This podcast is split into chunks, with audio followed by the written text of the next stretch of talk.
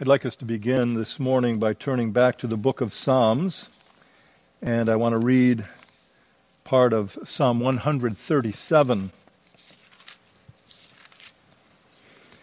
Here's an Old Testament situation that has at least a parallel to our present situation here in our country and here in our world for many of God's people, I'm certain, on this Lord's Day says, By the rivers of Babylon, there we sat down, yea, we wept when we remembered Zion. We hung our harps upon the willows in the midst of it. For there, those who carried us away captive required of us a song, and those who plundered us required of us mirth, saying, Sing us one of the songs of Zion. How shall we sing the Lord's song in a foreign land? If I forget you, O Jerusalem, let my right hand forget her skill. If I do not remember you, let my tongue cling to the roof of my mouth. If I do not exalt Jerusalem above my chief joy. Remember, O Lord, against the sons of Edom the day of Jerusalem, who said, Raze it, raze it to its very foundation. Well, let's look to the Lord in prayer once again and ask for his help as we come to the preaching of his word this morning. Father in heaven, we thank you that you are enabling us, in a sense, to meet together, though not physically together in one place. We thank you that your people have the ability to use these means to proclaim your word and to hear your word. And so for that we bless you. We are grieved that we are not able to meet together as the church of the Lord Jesus Christ in one place. But we ask that you would help us to think in a biblical way about the things we hear today and about the things that are going around on around us in the world and the things that we are personally experiencing and the even uh, more greater inconveniences and suffering that are experienced by those who are not far from us here in northern New Jersey. And Father, we do thank you that, as it was in the case of the Apostle Paul, when he was under house arrest in Rome, that nevertheless he was able to preach the kingdom of God with all confidence, no one forbidding him. And we thank you that although we cannot gather together, no one is forbidding us from preaching and hearing your word. And we thank you as well that when he was imprisoned, he said that he was troubled, suffering trouble as an evildoer, even to the point of chains, but the word of God was not chained. Father, we thank you for that and ask that you would bless the preaching of the word here from this pulpit this morning and from every mouth and every place where it is proclaimed on this earth on this Lord's day, and that you would manifest that the voice of the Lord is powerful and that the voice of the Lord is full of majesty and that it can never be chained. And we ask this in Jesus Christ, your Son's name. Amen. Well, I read the text I read because, as I said, of the similarity between our situation and the situation of the people of God as they were being taken away to Babylon. We don't know the exact circumstances of this particular instance when this psalm was written, but we know that they were not able to meet in God's appointed place, which was the temple in Jerusalem. Perhaps by that moment, when they were experiencing this, the temple had already been razed, the city of Jerusalem, to its very foundation, as it says in verse 7. But the people were grieved because they were not able to meet together. And they said, It's hard for us to sing, even though our, our captors are demanding that we sing. In that sense, they were being tormented by their captors. We bless God that we are not being tormented here today, in that the people who have told us not to meet, they're not mocking us. They're not asking us to do things that are unseemly to us. uh, difficult for us. It should be for all of God's people to be told you cannot meet together with the church of the Lord Jesus Christ. But that is our situation today.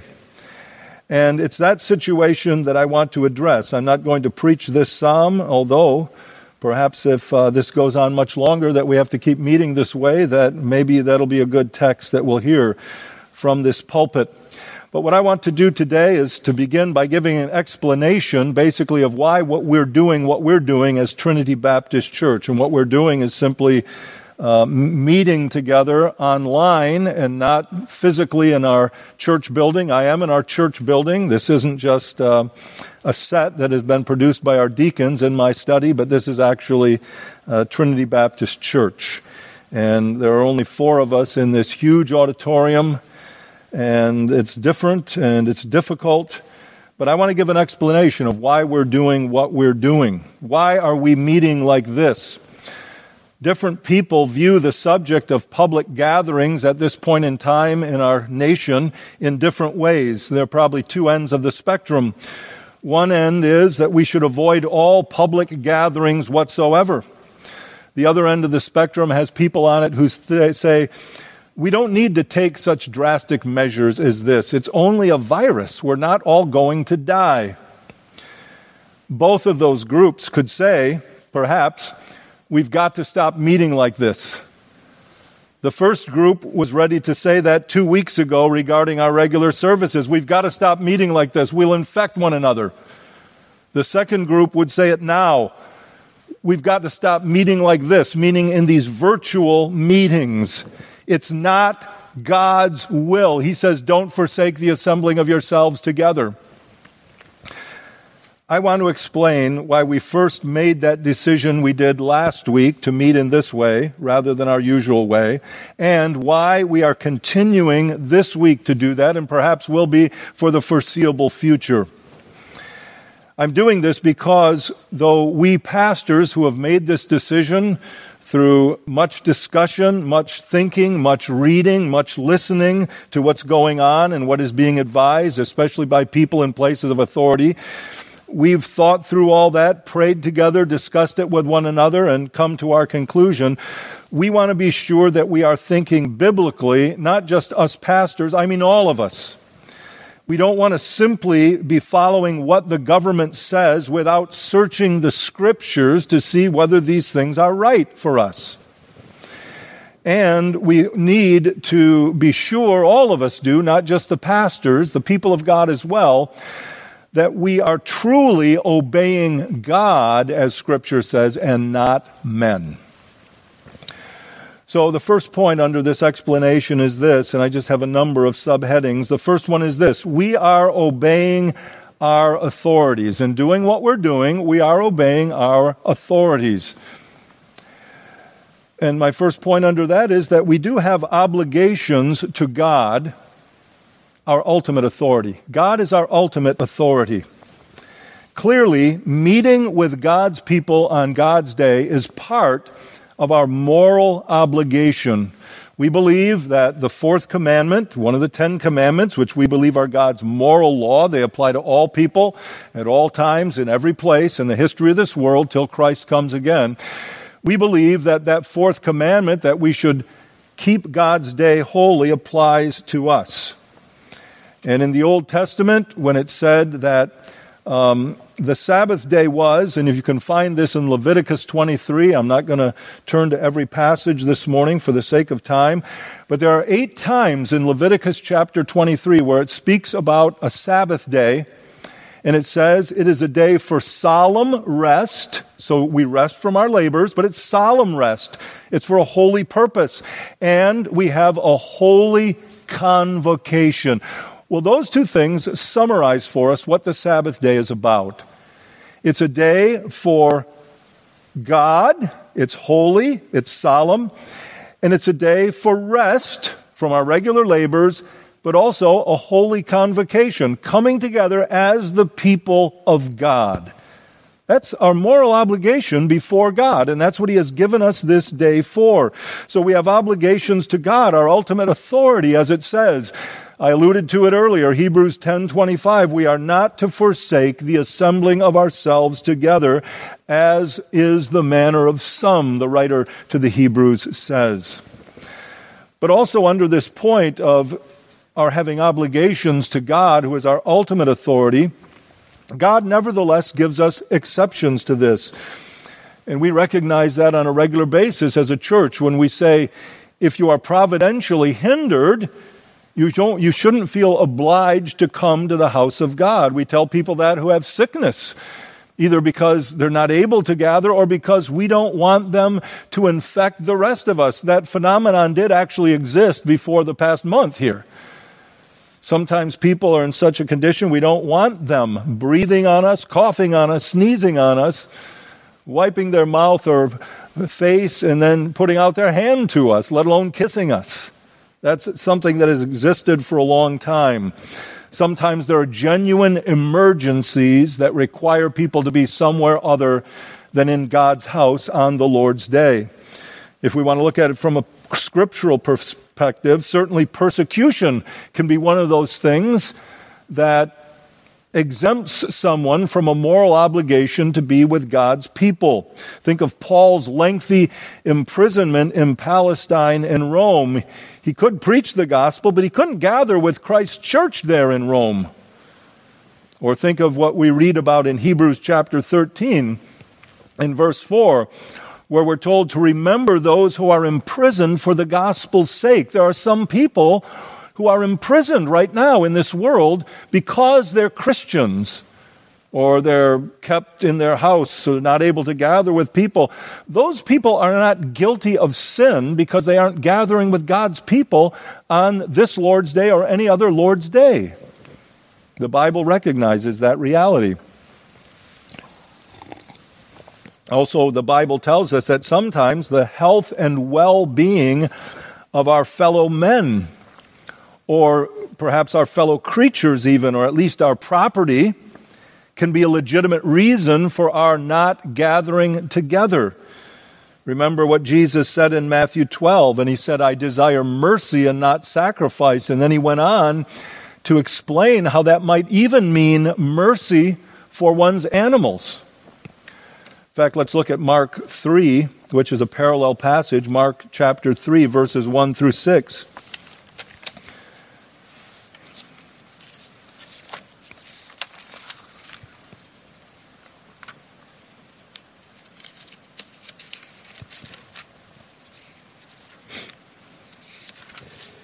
Here we have this instance in which Jesus was in the synagogue on the Sabbath day. And it says, And he entered the synagogue again, and a man was there who had a withered hand. And they watched him closely, whether he would heal him on the Sabbath, so that they might accuse him. Then he said to the man who had the withered hand, Step forward. And he said to them, Is it lawful on the Sabbath to do good or to do evil, to save life or to kill? But they kept silent. So when he had looked around at them with anger, being grieved by the hardness of their hearts, he said to the man, Stretch out your hand. And he stretched it out, and his hand was restored as whole as the other. Then the Pharisees went out and immediately plotted with the Herodians against him how they might destroy him. Now it's interesting that on this occasion, both the Pharisees and Jesus were angry. They were angry with him and he was angry with them. As we're told in verse 5, he had looked around at them with anger. But certainly only Jesus' anger was righteous anger. And I personally do not have a lot of sympathy for the sentiment that would say, we'd like to contribute to this present effort to save lives, but we can't because we need to do something more important go to church and gather together with God's people. I do agree with their sentiment that that is a very important thing, even more important ultimately than perhaps saving an individual life. But you see Jesus' point here. He desires mercy and not sacrifice. That idea at this point in time under our circumstances sounds too much like the Pharisees to me and not like Jesus. The Pharisees prided themselves that they, and I mean they alone, were concerned about what God was concerned about. That's what they thought. They were concerned about His worship. But Jesus tells them that they were entirely missing what God's program, if you will, his program of salvation was all about. It is about saving people. We are in the midst of an unprecedented situation. I think it is fair to say that such circumstances, what I mean by that is worldwide extreme measures like we are experiencing right now, such circumstances have never been seen before. You might say, well, not on this scale. That is what I'm saying. Not on this scale. There have been plagues, there have been troubles that have been stretched across different nations together, but not across the entire world at once. Life did not stop the way it has stopped, in a sense, now in all the world at the same time. That's what I'm saying. We're not talking about a steady state situation. We're not talking about this going on for the rest of our lives, unless we die soon. And we're not talking about persecution of Christians or government outlawing biblical worship because they hate it. That's not what we're talking about here. So that's my first point is we're obeying our authorities. The first one is God. Whatever we do, we need to be certain we're obeying God. But then also we have obligations under this heading of we're obeying our authorities to men. That is, our earthly authorities. We do have obligations to them. First, let me say, our obligation to our earthly authorities is to submit to them. We know that from Romans chapter 13, the first four verses especially. Again, it's a passage I won't take the time to turn to and read, but most of you are familiar with it that we are to submit to the powers that be. They are ministers of God. They are here to, do, to commend the good and to punish the evil. In our present situation, it is not, however, just because the civil authorities have told us not to meet that we are not meeting, but that is part of it.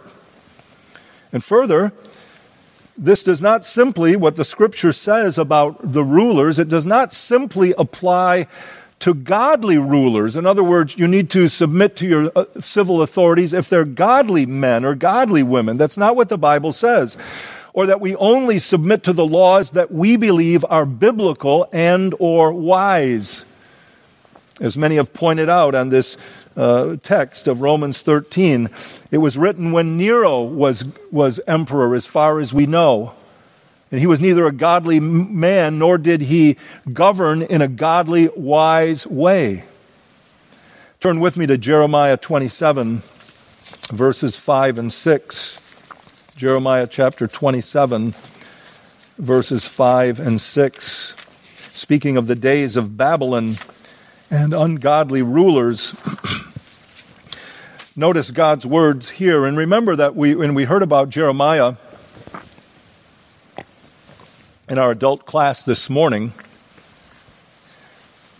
our Bible class, Remember that one of the big issues there in the book of Jeremiah and in the time of Jeremiah was that God was telling the nation, I'm sending you away to Babylon. You need to submit to that yoke.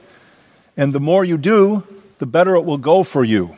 And that runs throughout the entire book, comes to a crescendo at the very end when uh, an insubordinate group runs off to Egypt, takes Jeremiah with them. But notice here how God says you need to approach this subject. It was anathema to the Jews to obey this ungodly authority, especially when they were the ones who were exercising, in a sense, they were the instrument of God's wrath upon the nation. So that we even saw in the adult class that Jeremiah himself was complaining about them and praying against them, as if God didn't understand. But God did understand, and here's what he says in Jeremiah chapter 27, verses 5 and 6. He says, I have made the earth, the man and the beast that are on the ground, by my great power and by my outstretched arm, and have given it to whom it seemed proper to me. And now I have given all these lands into the hand of Nebuchadnezzar, the king of Babylon, my servant, and the beasts of the field I have also given him to serve him. In other words, he had a universal reign that was given to him by God. That wicked man. And God knew it. In fact, God did it. We have to say that about ourselves. However we, much we like or dislike our current president, vice president, the people that are advising him, our current governor, and the people that are advising him, this is what we have to reckon with. And we need to receive that for what it is the will of our God. But also, under this heading, we have obligations to men, our earthly authorities. A third thing, the reality is still that we must obey God rather than men. That is, if those two are at odds at any point. As the apostle said in Acts 4:19, whether it is right in the sight of God to listen to you more than to God, you judge. It's not a question, but it is completely rhetorical. so I won't answer it. We know the answer. Or again in Acts 25 Acts 5 verse 29, the apostle says, "We ought to obey God rather than men." As he's speaking to the human authorities that arrested him, they were requiring him to do something that God said he must do. So he couldn't obey the human authority, but he submitted to their rule and whatever punishment they would give. Sometimes, thankfully, for us, most times, you can obey both the civil authority and God, and I believe we can at this point in time. So that's the first thing that we want to notice. We made this decision. We're doing what we're doing because we are obeying our authorities, both God and men. Second, we're doing what we're doing because we are aiming to preserve life and health. I do believe the text that we sent out in our written explanation as to why we're doing was a good text, Matthew chapter 12, where Jesus said he desires mercy and not sacrifice. I think it's an applicable biblical principle in our circumstances. Watch out for the health and well being of our fellow citizens is what our civil authorities, our public officials, are asking us to do. Now, they are not consciously aiming to follow Jesus' teaching in Matthew 12 when they tell us that. But for us, I believe their recommendation does fit completely with Jesus' teaching in this instance. Let me give you an Old Testament illustration of that. Let's turn in our Bibles to Numbers chapter 13, the book of Numbers in the Old Testament, fourth book of the Bible. Numbers 13, verses 43 to 46. I think we can say, on the basis of this passage, that I think I meant Numbers 14. No, that's not what I meant. I need to find one of these that has a verse 46. Maybe it's Leviticus. Isn't Leviticus perhaps the chapter that talked about um, the lepers?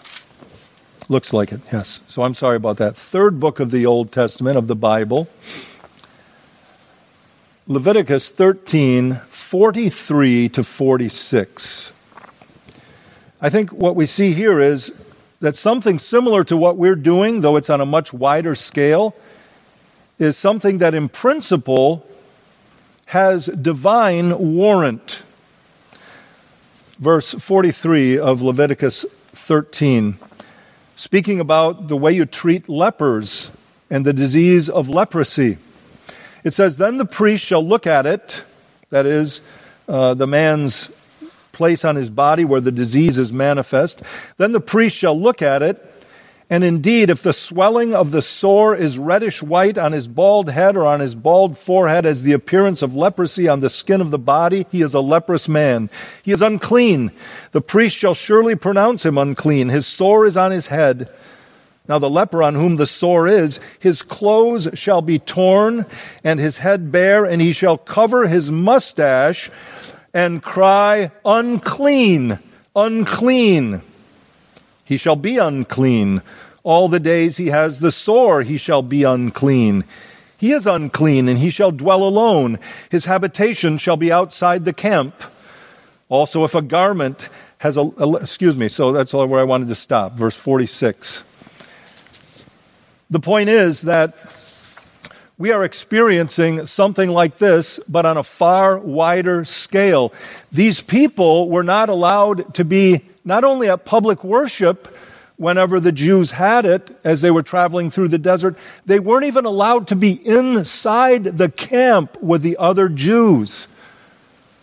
This was God saying, for the sake of their illness and for the health and well being of the entire congregation of the Israelites, that had to happen. Those people were not sinning if they stayed away from the assembly. They were sinning, in their case, if they entered the assembly of God's people.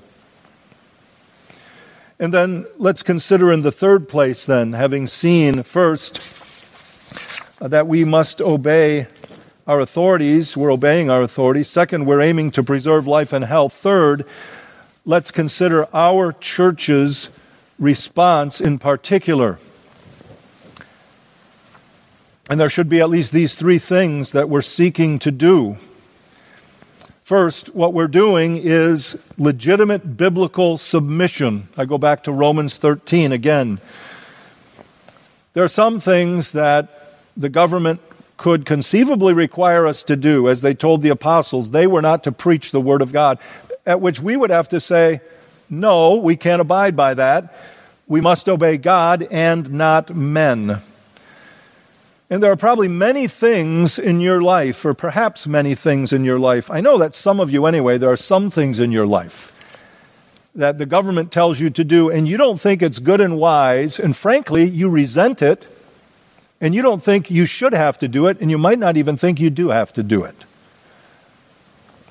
You might think that, for instance, about driving 25 miles an hour in a school zone when the lights are flashing. And you might say, but the lights are flashing and there's not even a child in sight or even a crossing guard. That doesn't make any sense. I simply remind you of this. You're driving 25 miles an hour in that zone, as the law says at that point, is not causing you to sin. And it's frankly good for everyone because a child might dart out at that moment. Not every child gets to school on time and is there when the crossing guards are there. It's legitimate biblical submission, even if you don't like it, and even if you wouldn't do that if you were in the place of the public officials. Second, our church's response should be characterized not only by legitimate biblical submission, it be, should be characterized by a good testimony. One of the texts we discussed a week ago regarding whether we would meet last week when it almost seems impossible that this is true, but seven days ago, only meetings of 250 or more were not even prohibited, but they were not recommended. And we made the judgment then that we would not even meet with a lesser number though that was one of the possibilities that we discussed. And here was our reason. It came from this text, 2 Corinthians 8:21, which had to do with an offering of saints in places like uh, Macedonia and Achaia for the saints back in Jerusalem. And it said this regarding the number of men who would be traveling with the money. It said, avoiding this, that anyone should blame us in this lavish gift which is administered by us, providing honorable things not only in the sight of the Lord, but also in the sight of men. In other words, they were saying, We know we have honest men here. But we're going to have some from various congregations who contributed to this gift because that's the best accounting practices, if you will, of the day. Those were the best internal controls, if you will, of the day. And that's what they did, and that's why they did it at, at no insignificant cost. Those men had to make a long journey just to be there, so it looked good in the sight of men. And we ask the question as elders what might people of Montville say if we had almost as many cars as almost always we do on Sunday, uh, uh, March 15th, as we do on any other Lord's Day, what were we going to say? Would we want them to come in this building and complain and say, well, no, but if you go up and do a physical count, there's actually only 220 in the room? Appearances matter, and we didn't want to say to the people around us when we didn't have to do it, say, we're just under the number. We're going to squeak in and try to do everything we can. You don't like it when your kids do that, right? With the Word of God and say, I want to go as far near the boundary as I can without you being able to say it's sin. And God help us if we ever take that attitude. And a third thing we want our response to manifest is not only legitimate biblical submission and a good testimony, but third, solidarity with our fellow men. Solidarity with our fellow men. Turn with me to Titus 3, verses 1 through 3. Here, the Apostle Paul is giving some directions to the church in the island of Crete. He's giving it to them through Titus. Who's the gospel minister at that time there in Crete. And Paul says, remind them to be subject to rulers and authorities, to obey, to be ready for every good work. Now that applies to what I just said, the first two points, but now this. For we ourselves were also once foolish, disobedient, deceived, serving various lusts and pleasures, living in malice and envy, hateful and hating one another. In other words, look at those people that I'm trying to tell you to have a good testimony among, and remember this you're, you're one of them. You're redeemed ones of them, but you're one of them. Not just in that some of them actually have the same blood and genes you do because they're family members, but they have the same spiritual lineage as you, sons of Adam. Don't forget that. Don't, you know, Jesus' statement was true that here are my mother and my brothers, those who hear the word of God and do it. Um, water, in terms of the washing of the Spirit, is thicker than blood in that sense. But that's not the only truth. The rest of the truth is remember the rock from which you were hewn, if we could put it that way. Look at the people around you and identify yourself with them. You're part of them. That's what God said that the Israelites should do, even in the most difficult of circumstances, as they were being taken away by their captors to a foreign land, an idolatrous land, with an idolatrous, wicked king, and they were going to become part of that society. And God didn't say, don't identify with them at all in terms of their idolatrous, idolatrous practices. They must not identify with them. But in terms of being part of the same society, the same segment of humanity, they were absolutely to identify with them. Listen to Jeremiah 29 verse 7.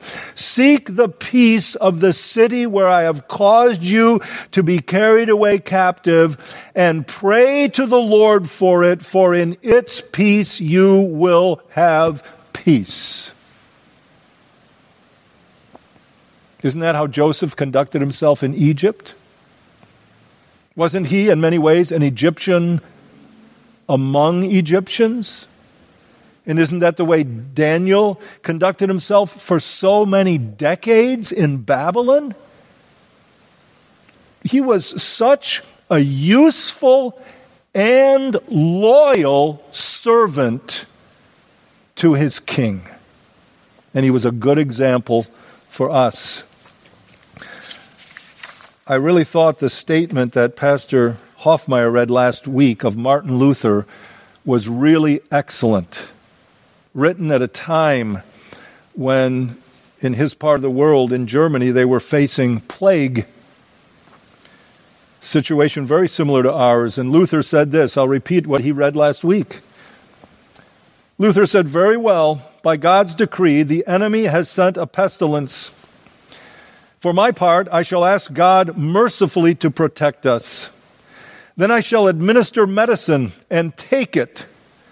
I shall avoid places and persons where my presence is not needed in order not to become contaminated and thus perchance infect and pollute others.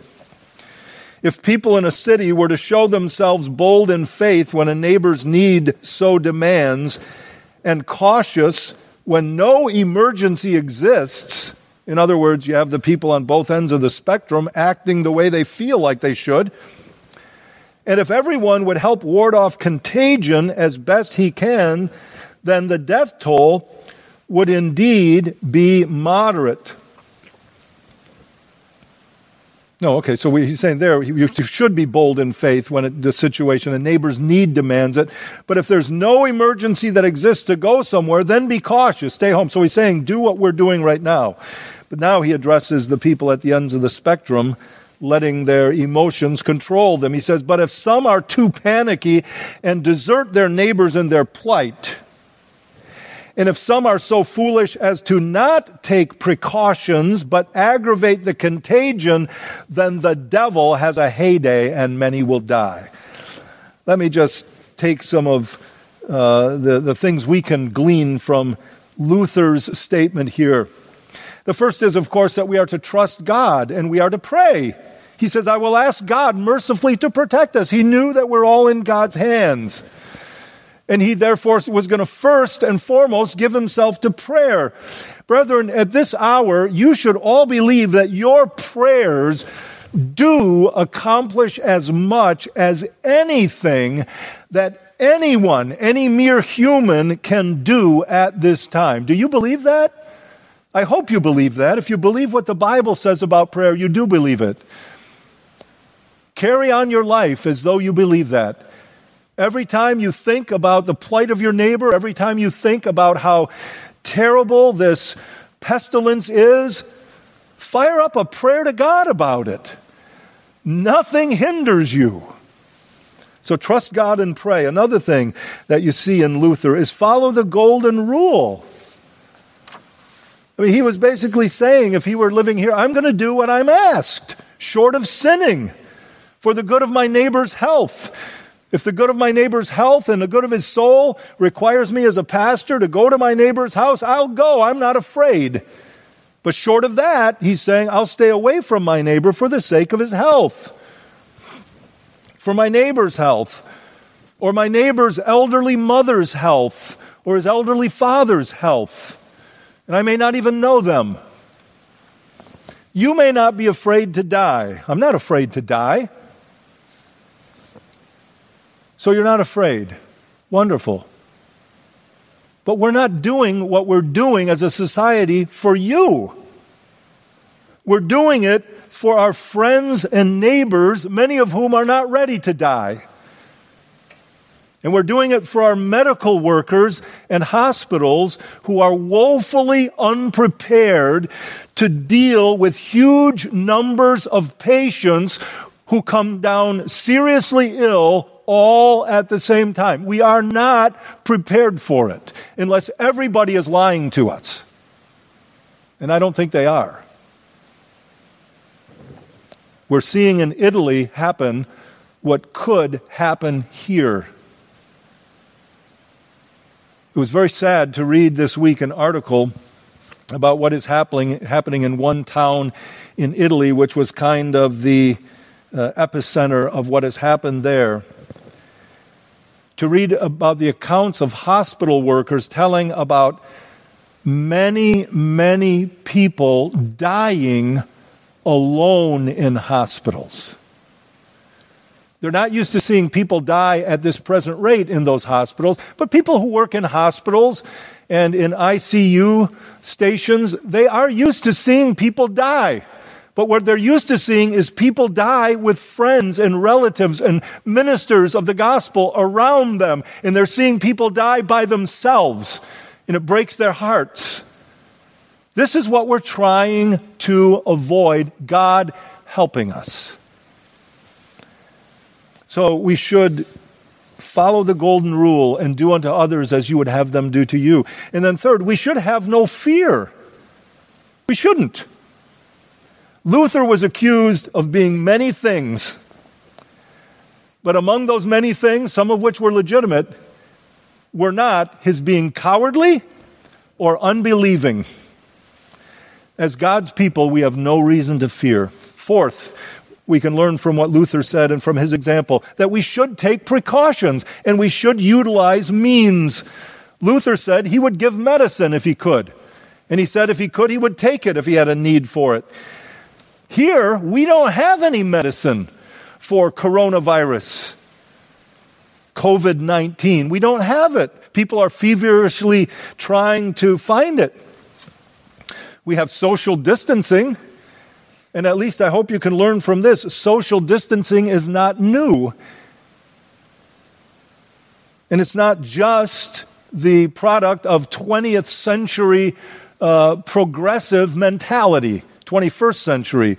Luther said this, I'll repeat it. I shall avoid places and persons where my presence is not needed in order not to become contaminated and thus perchance infect and pollute others.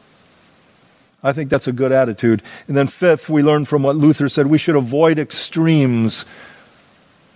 In other words, if you're on that extreme that you think is so commendable because you have no fear, he says that would give place to the devil for you to just take no precautions. And if you're on that extreme that says these people don't get how uh, virile this virus is, if that's a fair thing to say, how, how strong it is, how contagious it is, how dangerous it is. And you are going to be the person who takes every last possible precaution to the point that you won't help someone in need. You are giving place to the devil. God, keep us from those extremes. Brethren, let's just remember before I go on from this point about why we're doing what we're doing. We have canceled services many times for what we could call the providence of God. Weather. We do that a lot. When we do, inevitably, one of the, uh, my fellow elders will say, as we're going back and forth whether we should do this, he'll say, well, we don't want to put our elderly members at risk. And often that's the thing that ends the discussion, and we decide to cancel services sometimes we feel sad when the next day the sun comes up and all the there's just water on the streets and not ice. And we say well we could have been at the house of god. But we don't have a bad conscience because we did what we believed was right in light of what we knew. We had a good conscience about it. Remember avoiding contact with people isn't simply or even mainly done so you won't get sick. It's so we won't spread this virus to others by being careless. It's to help keep hospital beds and equipment and nurses and doctors available for those who do fall sick, for those who need them and who need them now and in the days ahead. Conceivably, by being careful about what you do as we're being directed, you will be contributing to the, sa- to, to the saving of lives of elderly people, mainly in your own family, but also the lives of people that you will never meet. That's the goal. Remember, social distancing is not just an individual approach, it's a societal program. I, I thought of the kids picking up gum wrappers for part of the World War II effort back in the, the 40s. And someone might say to a kid picking up a gum wrapper and peeling off the aluminum or whatever it was that he was peeling off to go put in the donation box somewhere, they might say to that little boy, That's not going to defeat Germany. What you're doing there right now. That's right, it's not.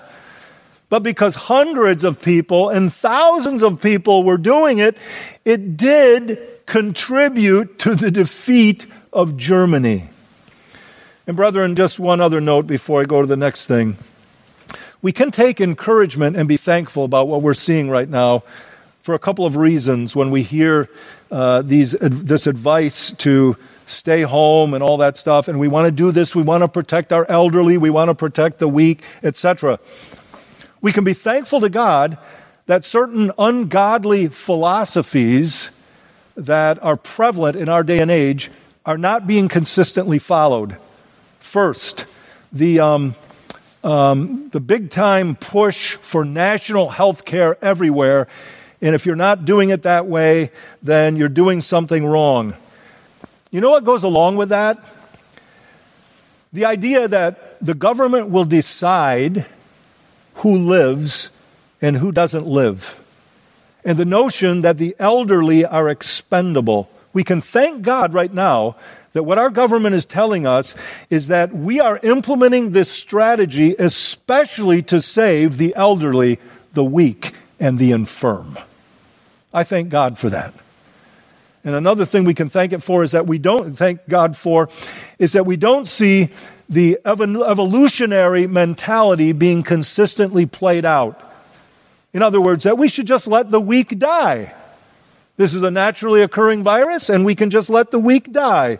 Let natural selection play itself out, survival of the fittest. I thank God that's not the note that is being sounded publicly and by those who are in places of authority.